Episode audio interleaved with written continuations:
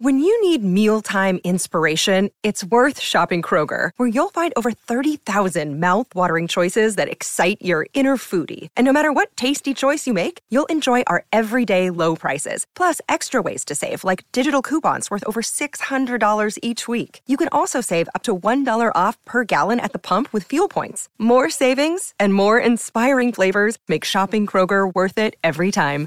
Kroger, fresh for everyone. Fuel restrictions apply. Big game tonight when Port Adelaide take on Fremantle. Gets underway at 6.40 our time from the Fremantle Oval as we now welcome the defensive coach of the Port Adelaide Football Club, not the forward coach, as Rooch mentioned earlier. Dave from Mount Barker, you were right. We might even give you a prize for that. Nathan Bassett. G'day, Bass. Hi, how you guys going? Yeah, good. Would you rather be defensive coach or forward coach? Go for the Um, midfield, uh, Nathan. Go for the midfield. Well, well, we had a day, I think it was training a couple of days ago, and uh, Chad was getting a little bit frustrated with the way, the way the ball was moving, and I just had a little smile to myself and said, I don't miss that. Yeah. You're just dropping out a little bit there, Bass. Not sure where All right. I've got you. I think you're in better shape now. How Oh, we yes, now? that's a, that's a, a lot better. Actually, So, that, that i- was the that was the big talking point after that game against West Coast, Mm. Nathan, about Port Adelaide's conversion and its movement of the ball inside 50. So, how much work have you done that on that this week? Yeah, it's always something that we're we're working on. I think I think the ball movement was was pretty good in terms of our ability to move at length of the ground and, and get it inside 50.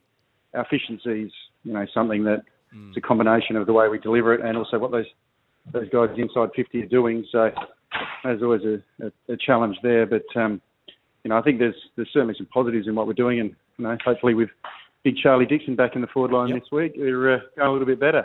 Hey, Bass, a, a serious question for the layman or your supporters out there, or even us two here. Um, when defensive coach to a forward coach, which is more difficult? Are there more set plays at one end of the ground as opposed to the other?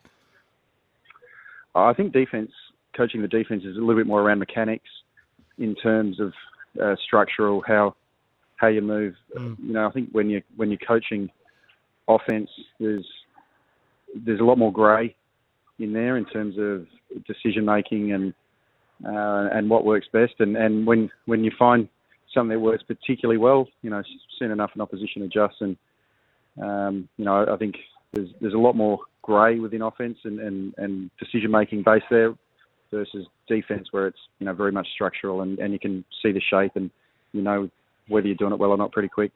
Nathan, we've all been scribbling what Port Adelaide's best lineup could look like for the Premiership season, we know you're loaded with halfback flankers who can run, kick, and so hmm. forth. Big question was about the tall defenders. If we believe this team list that's been put before us, you've gone with Trent McKenzie rather than Tom Cleary. How does how did that decision play out? Oh, I think Trent's had a, a good pre-season and hasn't missed too much training. And Tom Cleary had pretty significant knee surgery in the off season and really only returned to main training sort of late January.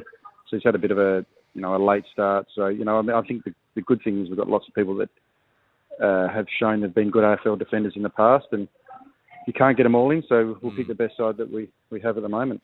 Were you disappointed with last week's hit out, or was it just a hit out? And how important is tonight's game? No, we're really positive in terms of, of how we played.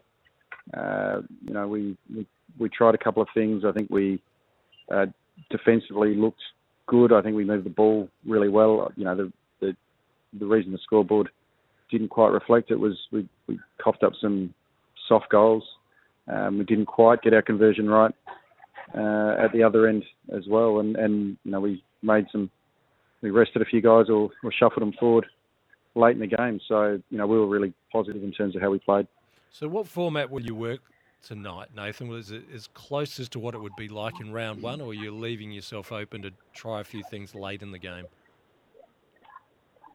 I think certainly in the first half we'll be looking at what round one potentially looks like for us. I mean, we're missing a couple of players that should be available for round one, but in, in saying that, it's going to look pretty close to, to what we roll out in the first half, and then in the second half we might make some adjustments or rest a couple to give um, those other guys a go.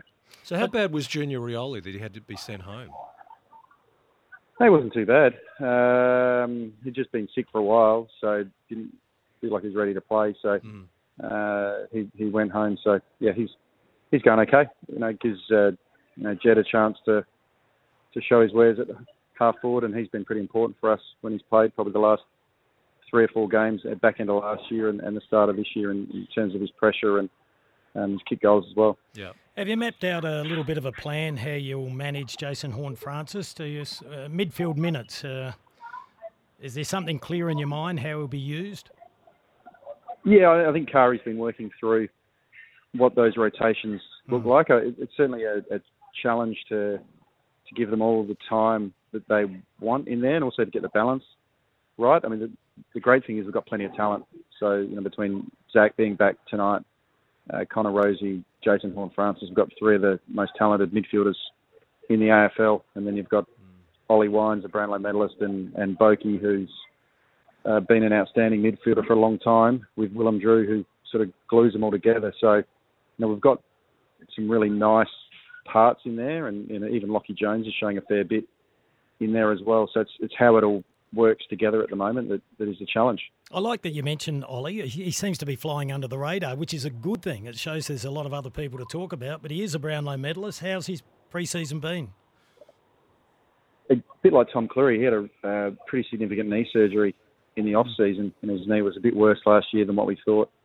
And he's only really returned to running middle of January, uh, and you know the the internal trial a week or two weeks ago was pretty much his first hit out. So you know he's a bit rusty in that, but he actually went pretty well last week given how limited his preseason was. So you know, he's he's going well now, but uh, you know he has missed a lot of preseason.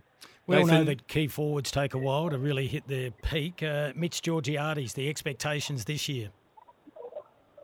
Yeah, I think Mitch, Mitch has been, um, you know, certainly his effort and intent to to improve has been very good.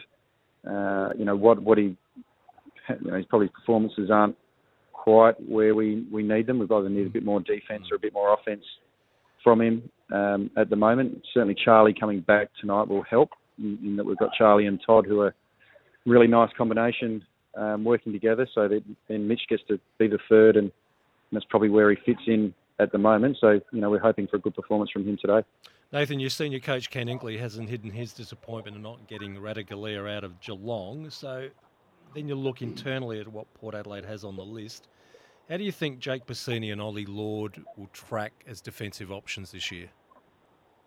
I think Jake Bassini, who you know, he's back a couple of weeks now. He's he's tracking along quite well. His, his form's been pretty good in the couple of games we've played so far. Ollie's missed all contact um, since January, just back to full contact this week. Mm. Um, I think Ollie Lord's more a forward for us at the moment. So I think if okay. he hadn't got hurt, I think he had a, a liver hit in the liver in early January. Ooh. If he hadn't got hurt, then you know I would have thought he would have played last week because mm-hmm. he was going very well before Christmas. Uh, you know, and he's probably more that forward um, maybe second ruckman for us at the moment. I mean, we do have a lot of our SANFL team is going to be ridiculously tall at times this year. There's there's there's a lot of height on our list. It's it's more that you know probably some of them are a little bit too young at this stage. Seems to be a lot of optimism around the X Man this year. He's had a great preseason. Yeah, X has been um, very good. Um, you know, I think Miles Bergman has been a, something of a standout on the wing mm. probably for the last month and a half, mm. and looked really impressive. He's only played a half last week, but uh, you know um, we're probably expecting big things from from both those guys who are you know Miles is 21, turning 22 later this year. No one's turning 23 this year. We've got some good youth on the wings, and and we think they can they got a lot of improvement in them. So how's Travis Boak? We know you're not taking the risk after you had that heavy collision with McGovern, but how is he at the moment? Yeah, pretty good. So he trained Pink Hat Tuesday, and you know, had a test yesterday, but there wasn't didn't feel like there was a need to to risk him in this one. Was still a little bit too sore, but you know, given uh, how sore he was post contact, you know, in the 24 hours after the hit, it's it's a pretty good sign that you know he's back to training already, and you know he should be fine for round one. Brynn Teakle was picked up in the mid-season draft. It's always a big ask, but he seems to be impressing a lot. Uh, can you expect big things, or can we expect big things from him?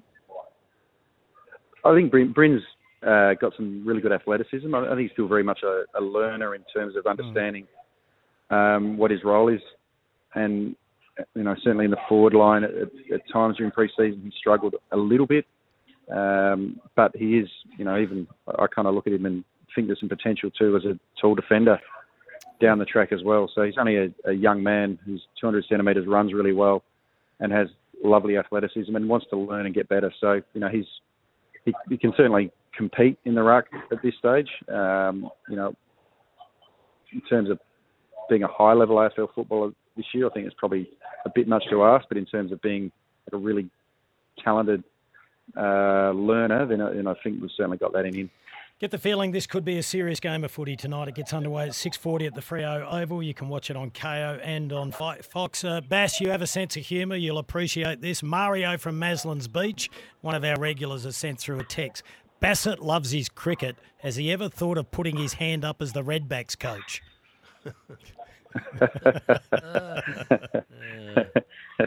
Poor old Redbacks. I think got, they've got a one day final next week, though, so that'll be a good one. Hopefully they can have a win there. Yeah, and we'll update you. We did it. We actually got.